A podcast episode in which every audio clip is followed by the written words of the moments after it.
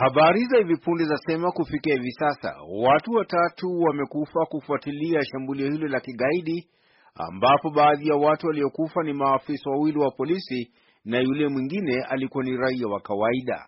Na ingawa hakuna kundi lolote la kigaidi limedai kuhusika na shambulio hilo, watu hao watatu waliokufa walikuwa kwenye msafara wa gavana wa jimbo hilo Ali Roba uliokuwa safarini kurejea afisini baada ya shughuli za kikazi, na gari moja limeharibiwa kabisa kwenye shambulio hilo.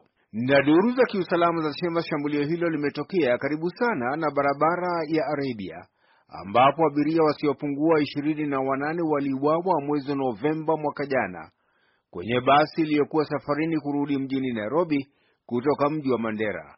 Na kwenye shambulio hilo la mwaka jana magaidi wa Al-Shababu walidai kuhusika na shambulio hilo, lakini habari hizi zasema gavana wa jimbo hili la Mandera Ali Robo hakujeruhiwa wakati wa shambulio hilo kwa sababu gari lake lilikuwa tayari limepita sehemu hiyo. Na kutokana na shambulio hilo, wakazi wa mji wa Mandera wanasema mji huo umejaa wasiwasi wa mashambulio ya kigaidi, na sio kwa Wakristo peke yake lakini pia jamii ya Kiislamu. Wacha habari ya Mkristo ama nini, sisi wenyewe Waislamu katika manyumba yetu tunajisikia ovu kabisa, tunakuwa na wasiwasi kubwa, hata tuwezi kulala usingizi mzuri.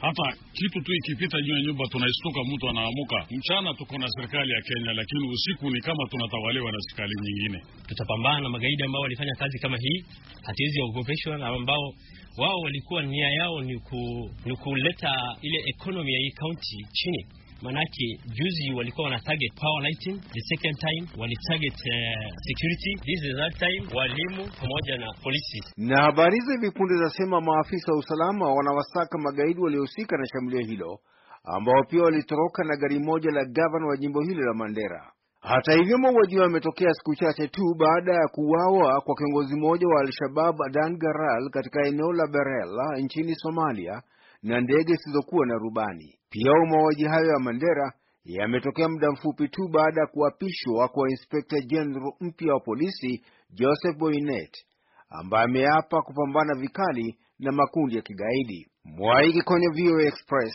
Nairobi.